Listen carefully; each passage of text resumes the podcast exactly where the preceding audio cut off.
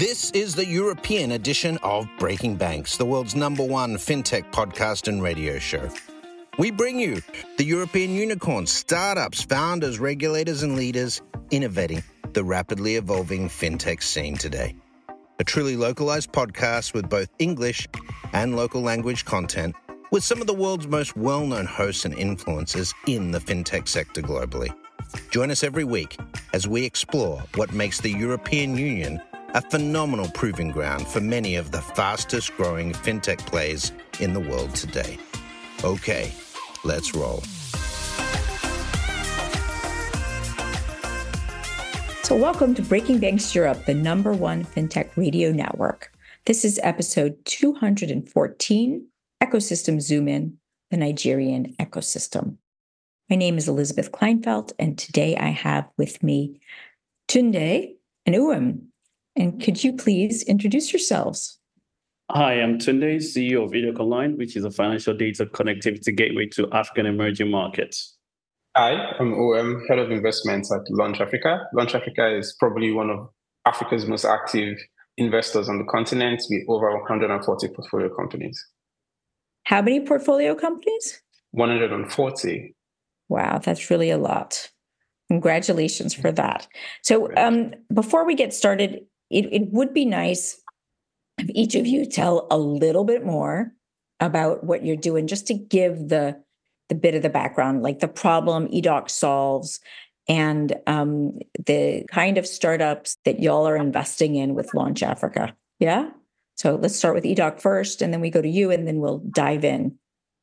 All right, great. Uh, so we're solving the the problem we're solving. Basically, EDOC is building a Pan African data infrastructure to solve the limited access of uh, financial data uh, for market access. And we're using that. So essentially, what we're building is basically open banking for Africa, the pipeline. And we're using it to solve use cases such as credit checks, um, know your customer for uh, enhanced due diligence check, which is required for um, high risk markets. And um, we're also looking at payments as well. And one of the things that we also are doing is we built a proprietary machine learning model, which allows us to basically categorize data um, and it eliminates the risk of what people normally use in this market, which is textual descriptions for classifying data, which is fraught with um, errors and um, can be easily manipulated. So, did I understand that you're already connected to 14 Nigerian banks? Yes, we are connected to 13 Nigerian banks, 13? to uh, 70 million uh, banking customers. Yes. That's huge. Thank you for that. And um, let's let's hear a little bit more about Launch Africa before we launch into what's changed in the Nigerian ecosystem in the past three years. Thank you, Elizabeth. Uh, Launch Africa is a Pan African VC. Um, we invest across all sectors, which means that we are not particularly selective as long as the business is enabled by tech. We invest from pre seed to Series A now, and we're on our second fund. We are raising a $75 million seed fund two to continue doing actively investing across the continent. Um, and, and just for people to know, you are based in Africa, correct? I mean, in Nigeria. Correct. Yes? We are based in Africa. So we're a very distributed team um, yeah. because our, our mandate is Pan African. So we have presence in Nigeria, Mauritius, South Africa, Kenya, and Ghana. But you're based specifically in Nigeria or not? Mm, I'm based in Nigeria. Yes. Yeah. Okay. Because uh, just for uh, folks to have a sense of where where y'all are operating from when we talk about uh, the ecosystem, um, we did speak about the Nigerian ecosystem in a session that my colleague Mateo did a little over three years ago. And so I'm real curious to hear y'all's thoughts on how the ecosystem has evolved over the past three years. And when you talk about it, it'd be great to hear it on the one hand from the founder's perspective, but on the other hand from the investment um, side. The ecosystem has evolved um, over the last couple of years. I, I'll be able to talk about pre-COVID and after COVID. So what you have is you you do have a lot of um, young founders, um, and they're building a lot of um, good. Um, a lot of, they're building a lot of good solutions and addressing key problems that we have in our markets, I think the key thing that I will point out that you you know the the the solutions that I think have evolved or are better are the ones that are now actually looking for problems and you know solving a major problem but using technology as a touch point to solve some of those problems. Whereas in the past what i would say is that you had people just going to build technology and trying to find a problem. Okay so solutions looking for problems versus somebody first understanding what the problem is and um, pinpointing it. So do you see that too when when when you've been looking at startups in the in the past four years? Absolutely. Um, one thing about the Nigerian ecosystem of founders is that they are hustlers. They like to build. But one thing that they've been doing of recent is now trying to scale outside the, the country. So you, you begin to see fintechs or even general businesses begin to say, hey, how do I service my customer base in Ghana, in Togo? How do I move into Francophone Africa? And that's something that we're beginning to see more of as um, founders begin to chase scale. And I have seen within your portfolio that there were a lot of really good fintech solutions. So is is that still something that you're seeing that um, Nigeria has a lot of good fintech solutions to offer? And if so, have there been more changes from like a a B2C to a B2B space or any other uh, areas? Yeah, as um, consumer expense continues to reduce because of inflation and devaluation, we're beginning to see more founders pivot to focus on B2B. Um, so the business models that we're seeing nowadays are mostly B2B or B2B2C. And more founders are trying to build infrastructure that enables the traditional ways of doing business. So it's more like how do we build an, a back office or how do we build an operational model behind the scene that enables other businesses to succeed. So we're begin, we're seeing more of that, but um, and then another thing we see is founders building more of the same thing, thinking that they, I mean, the other founders didn't couldn't figure it out, so uh, they could figure it out. Um, unfortunately, that approach doesn't necessarily work um, because you just have duplicates of the the same business models or the same businesses chasing a doing import of customers.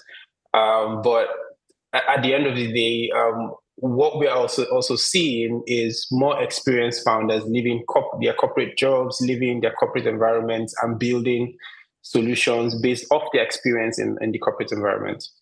That's certainly the case with Tunde.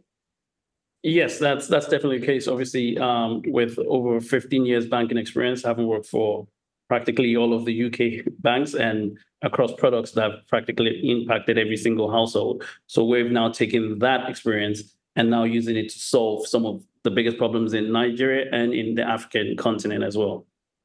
So I think when you got started, you were focusing on source of funds. So where are these funds coming from?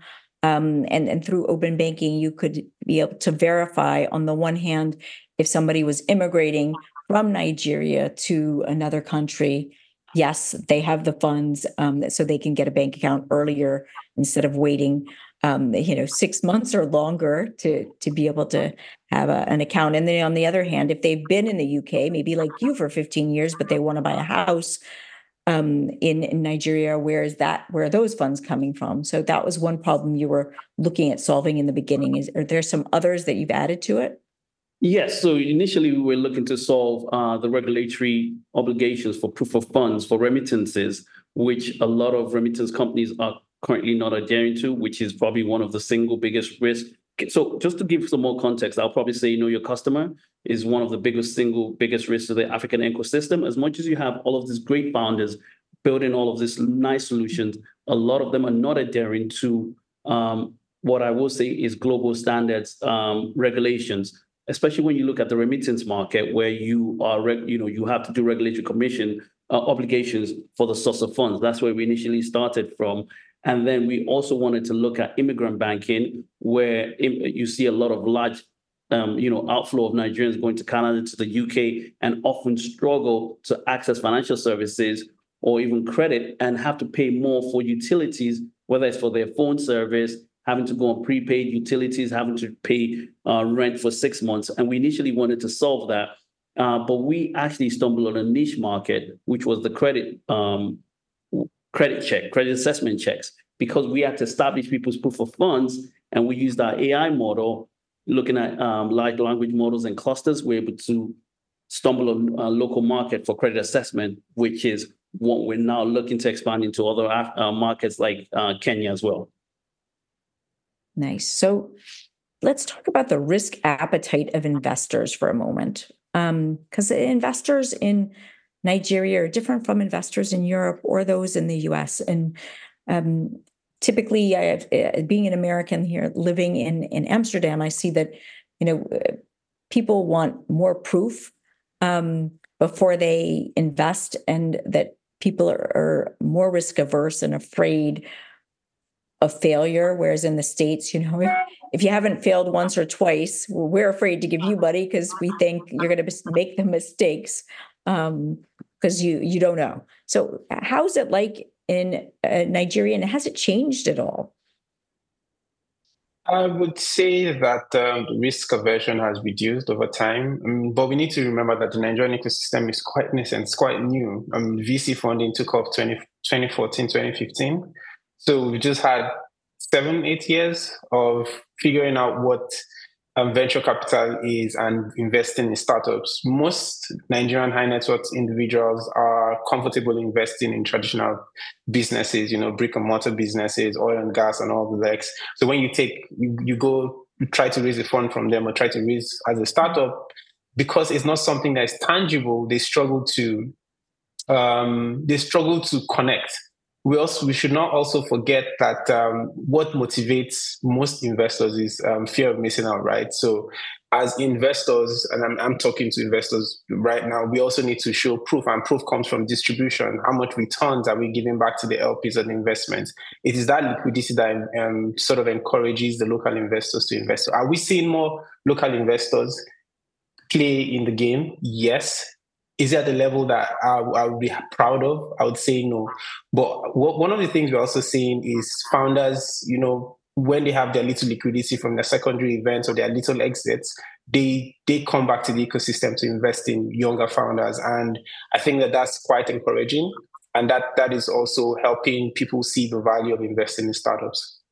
I think that's really important, and we also have seen that at Startup Bootcamp that some of the founders who had exits you know, um, two, three years ago, come and, and join our fund and support the, the other founders um, that are starting the programs. And, and sometimes they even have time to be mentors. Um, if we look at the areas within fintech that are typically hot um, to you know invest in or that you see a lot of action in, in terms of the startup scene but what would they be um, I, I, would try to group um, fintech investing in in in say in, under the, the, categories of savings, lending, and probably services. Um, we already have quite a number of incumbents in the saving aspects. We have the Kuda banks, we have the PiggyVest, um, um, we have the Cowrywise. Um, so we do have quite a big incumbent. Any other person building that space is building a crowded space. I would say there is more um, investments going into lending because I mean, like like Tunde had mentioned, credit scoring is still a big big problem, right? Um, and you know, profiling and determining who best to give credit is a big problem. Now, we're also seeing an increase in lending to small businesses and SMEs, so um, that that is hot among the investors. And then you know, in, in fintech services, you know, um, fintechs that are building you know backrooms for for credit facilities or you know digitizing typical backrooms for um, community savings or um, bookkeeping. We're beginning to see more investors invest in that space. So under those three categories, yeah, um, quite a number of investors are investing across those verticals. I've also recently spoken to um, another startup bootcamp company called eTrove, no, Trove Finance, and it seems like they're really helping um, people who you know don't have the ten thousand dollars to open an account to now from a dollar because of their partnership with Drive Wealth be able to invest in um, the the U.S. stock exchange or invest in bonds or ETFs, whereas the U.S. markets were not accessible um, for them before. Let's say they Trove um, offered this solution. Yeah, Do you see? Yeah, I, I, I, know them quite well, and I'll still categorize them under savings, and I'll explain why. Um, mm-hmm. Most Nigerians right now, because of the devaluation, are looking for ways to hedge. And wealth management platforms like Trove, like the Bamboos, like the Rise Vest, offer that opportunity for um, people to hedge their bets and sort of protect themselves against currency devaluation. So yes, we're beginning to see more people, you know, um, build in that space. Um, um, there is a company called Kevel that I spoke to some days, I mean, months ago, um, who are a prop tech, but I also say a savings and fintech because what they do is help people buy fractional real estate. Um, so we're beginning to see nice. people get creative in that in, in that space. Very nice. And um, like Tunde working on KYC type of stuff, do you see, you know, RegTech is something that's also hot, or is there are there less is there less action on that uh, space? So for us, um, there is a lot of action on on RegTech. I think um, so. For us, we use data. You know, we're data infrastructure, but we use data to solve different use cases. Uh, regulatory technology is very hot right now. It's going to be I think in the next three to five years, um, very hot in terms of because of the reg. Um, re- you're going to see regulations, more, yeah, more, and more. It's crazy. Stringent regulations. You, you, can see that in Nigeria already. There's um, the central bank has been clamping down on all the banks. Uh, there's a new fintech regulation, uh, uh, fintech regulation probably you know coming. Um, on a global perspective, you see there is um, upcoming legislation on, on cryptocurrency that's going to start looking at, um, and, and, those are the areas that we're going to address. So, you know, we're well positioned because of we have the data to help, whether it's for KYC, know your customer, know your business. You're going to see more stringent regulation, especially around moving funds around uh, AML, you know. So that RegTech is, I'll say, mid one right now, but it's going to be super hot in the next three to five years. And I think you're you're right. It's um, RegTech. I mean, I just see all these new regulations coming, not just in um, your part of the world, but also over here, and the burden on banks uh, becomes so tremendous.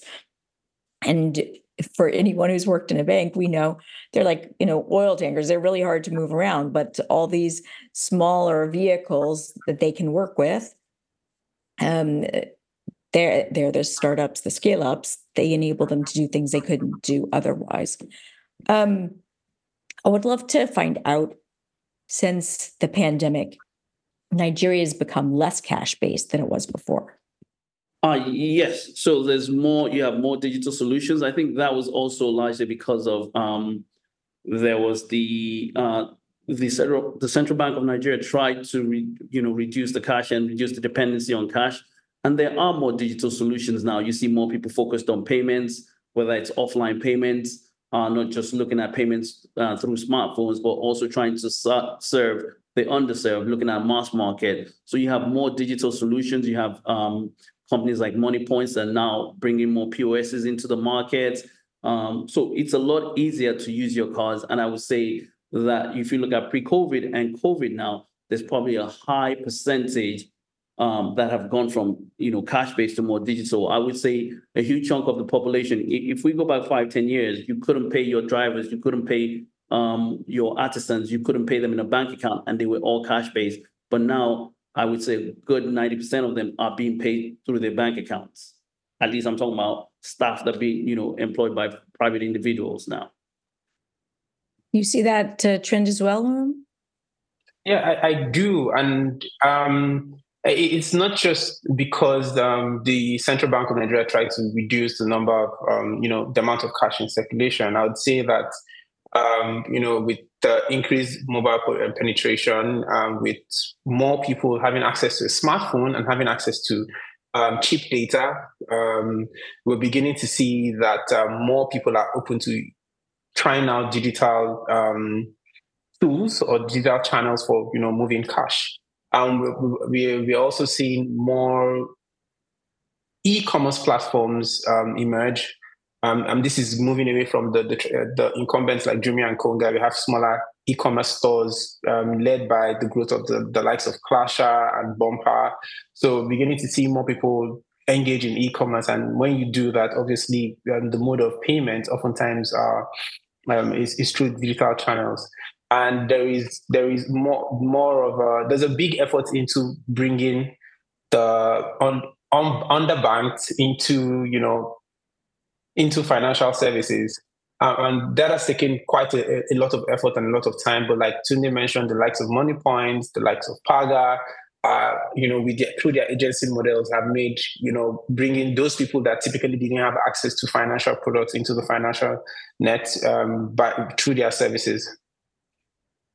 Yeah, pure uh, agency banking is now huge in Nigeria. And, you know, just to give more context, agency banking, which is where people don't have to go to a cash machine to withdraw. They can basically go to someone on the road that has a cash machine, swipe their card, and get funds out of it. And now you're seeing more people get access to that, and that is huge now, giving people more access to you know to funds or access to cash, um, yeah, to funds rather.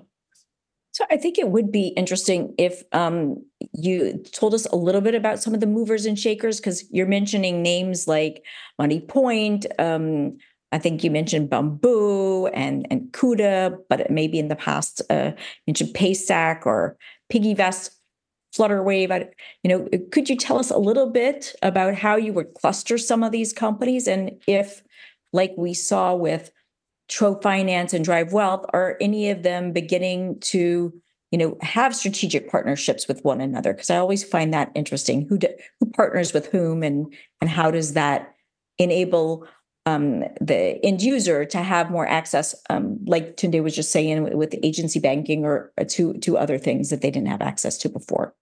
We, we, we're seeing quite a number of movers and shakers. Um, so for agency banking, you again, Moniepoints would always come up because they've done very, very well in the last one, two years.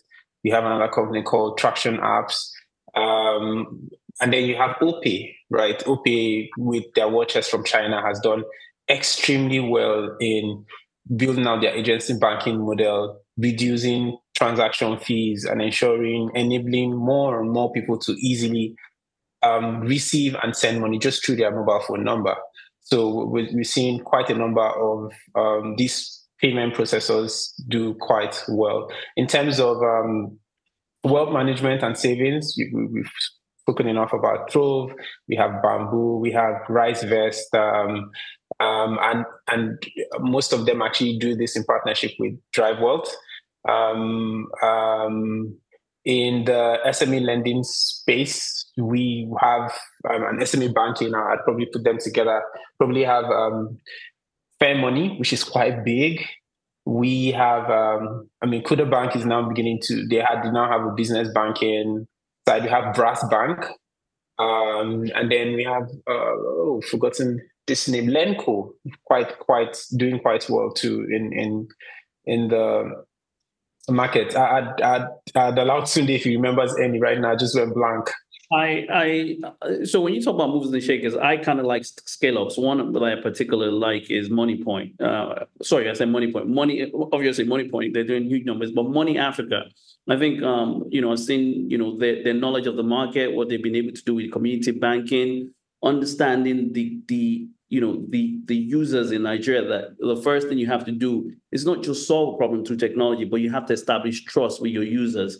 And you know, just their knowledge of community banking and what they've been able to do in the last 18 months has been very good. So I tend to look at more scale-ups to see who are the, you know, it's not just the the big players, but who are the up and coming that are, you know, doing, you know, damage in the in in in the company in the country or in that in the ecosystem and you see new entrants that are building new solutions that you see are, are you know doing quite well. There's a company called iPervey that is using open banking to solve um, airline compensation, which is a huge problem in Africa where a lot of flights are being delayed, but no one's addressing that.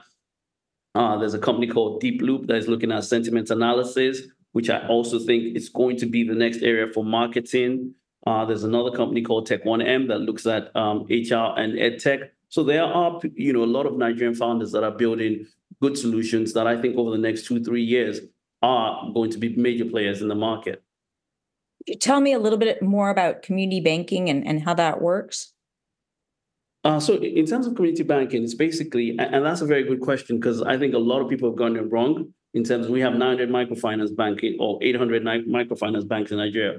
But community banking is basically going to a community, getting a community leader where you can basically get deposits, but at the same time, you can lend to them. Or you basically establish trust with that community. Um, and it used to be a very manual based system where it was all paper based, where I would go in, find the leader of a community. And let's say, for instance, we talk about a market where there are like 500 people. You get that leader of that community that could be your rallying point, and you establish trust, and you could basically go in and collect um, savings off of them. But then the key part of it was that if they needed a loan, they could access that. Um, so what you call your core banking, they could access um, a loan off of that. But I think it's been very challenging in Nigeria because of the attrition. Um, a lot of people collect loans from multiple banks, so it's very difficult. But you know, you are now seeing new models where, and I think there was a rush to digitize this and I know this because um, I, I, was able to uh, get a microfinance bank, uh, you know, about seven years ago, and we tried, you know, and the bank is still operational, but it was one of the, you know, you know, we tried to lend to them, and we understood the pain points. But I think eh, a lot of people have rushed to digitalize that process without understanding the pain points, and I think that's when I mentioned, you know, like com- com- companies like Money Africa have been able to get it right by understanding that you only automate certain touch points and you cannot automate you know the full. Yeah sure the reason i was yeah, I, I, just i just wanted to add um, to what we, we've we've actually missed out on talking of startups that are leveraging on blockchain and this time i'll just connected to financial services um, AfriX does that quite well. Um, they help people move money locally and internationally. And then I recently spoke to a company called Mekash, two female founders, amazing. And yes. what they do is also, you know, I move money it. around without even interacting with the cryptocurrency or, of blockchain. I think that that's also one of the future for um, fintechs across the continent. I think yes, you're right about Will, Bill and I have both spoken to Mekash, uh, and we like Mudugbe and a co-founder. You know, they're doing, you know, what they're building is amazing as well. So I would agree with Uwem on that. Very cool. So, um, eh, can you talk a little bit about, you know, we talked about movers and shakers in terms of a startup scene. Who are the ones that are investing in these um, startups before they com- become scale ups? Um, and eh, can you pinpoint on on the one hand the ones that are angels doing the really early like pre-seed and and then who's doing some seed or series A just so we understand that landscape a little bit better. Uh, I would say that over the years um, they've really increased from angels like Tomi Davies who heads the um, Lagos Angel Network and the Africa Business Angel Network. There's now you know a consolidated group of people that are in, in, investing locally. Um, there is Olumide Soyombo, who now has a venture. Um, um, um, we have a ventures platform led by Kola um, we had Future Africa led by Iyin Aboyeji. We have quite a number, to be honest. Um, Launch Africa, honorable mention. Um, mm-hmm uh, micro traction. So in, in, Nigeria, we have quite, you know, quite some active investors. And, um, mm-hmm. and and just to add that, we also have founders that are also investing. So you have um, Benga of Flutterwave actively investing in, in, in, in, startups. We have um, Abdul of Mono. Mono is another fintech that I I, I, I should have mentioned earlier. Um, who is also actively investing. So we have quite a number of founders that have, you know, raised big rounds, also reinvesting uh, at that angel stage. That's really nice. Um, um, there were some other questions I wanted to ask about the um, state of the incumbents. And in the past, maybe they were less likely to work with fintechs, and maybe now they're um, seeing that the the fintechs aren't trying to compete with them, but maybe offer them solutions. Can somebody speak to this? I would say um, so. We've been able to establish, you know, um, very good relationships with with the banks. That the banks are more open now to working with uh, fintechs. One of our biggest promoter is Wema Bank. Um, they, you know, we're, we're, working with them with a number of products, and the banks are more open now. I think initially they saw fintech as a threat, and we're not so forthcoming with working with fintechs. But now you see more banks open to fintechs, and you see the banks also setting up their fintech arms. But I think there's more collaboration, and you're going to see more collaboration, more consolidation, and more partnerships in the market because I think people realize that it's easier to work together than to compete. I could give an example. Uh, you know, we do credit assessment, but we're now working with um, a company called SourceID who does um, ID and um, they do ID and um, address validation, KYC, which is a textual part of it, because the regulation requires that you physically have to verify um, when opening a, a, bank account, you have to verify where the applicant lives, and they're now using GIS. And we've realized that it's easier to give a one-stop solution rather than to have um, a customer yes. two APIs. Absolutely. Well, um, just to add to that, um, thank thankful for everybody and like you, Tunde, um, who have you know been building building integrations and APIs that would help you know banks not just think about building their products themselves, but also actively look out for at how they can integrate with third party solutions that helps them do the job better. Um, but we've gone through the phase where banks all they did was copy and try to build their version in house but that failed over time. I wouldn't mention the name of the bank, but there are quite some big popular banks that were notorious for doing that. And before they then realized that um, co- collaborating w- was a better approach and save them money and time to market. Um, so we're now in that phase where and, and thanks to regulations, um, banks are now seeing startups less as competitors and more as co- collaborators. This is not to say that um, there a lot of these banks don't behave like sharks and try to swallow up the, the startups, but I mean the there is, there is less competition and more you know figuring out ways they can collaborate and ways that they can acquire um, these these startups. I was just smiling because I see that over here too. So you know that. Uh, banks at first being afraid and, and then seeing they, they're just not going to be able to solve these problems all themselves because it takes them too long and um, they, they don't have the agility that the, the startups have. So working together is the name of the game. Um, my next question is about events, uh, places to be in the local ecosystem that uh, people need to know about, be they investors, um, you know, they, or if they're a startup that wants to, uh, to be seen, where where would they go? Is there one or two events that you say these are the ones you need to be at? I would say Moonshot. Um, I think uh, they had Moonshot event last November, and it was just incredible. You had the likes of uh, you had big players, not just African players. Just you know, you had Norrsken, you had um, people from Techstars. You know, I think you know I you know it was well organized. You know, the access you had to speaking to people. I I remember I think Uwem you were a speaker at that event as well. Mm-hmm. It was one of the better events. You had not just the you know you had the scale ups, you had the major players, and it was easily accessible to have conversations. Uh, so I would say Moonshot by you know that's the one event I would tell everyone not to miss. Uh, um, I agree with him. Um, I think that for founders and investors and people that are interested in ecosystem, I think that everybody's now hungry to attend not just networking events, but events that they can gain something tangible from, where you have active players of the ecosystem coming to share their stories genuinely and interact genuinely. And Moonshots by TechCabal was one of them, and it's still going to be I mean, there this year. Um, I think that um, Lagos Tech Fest is happening sometime in February. Um, there is another one that I, for, for, the life of me, I cannot remember the name, but um, Africa Startup Festival also happening sometime in November. Yeah. Nice. So, is there something that we didn't touch upon that maybe we talked about earlier that I forgot to ask? Because if so, now's the the time you feel like we covered everything, then I'm going to say thank you. I think it'll be good, if you don't mind. That. Right, go on, go on.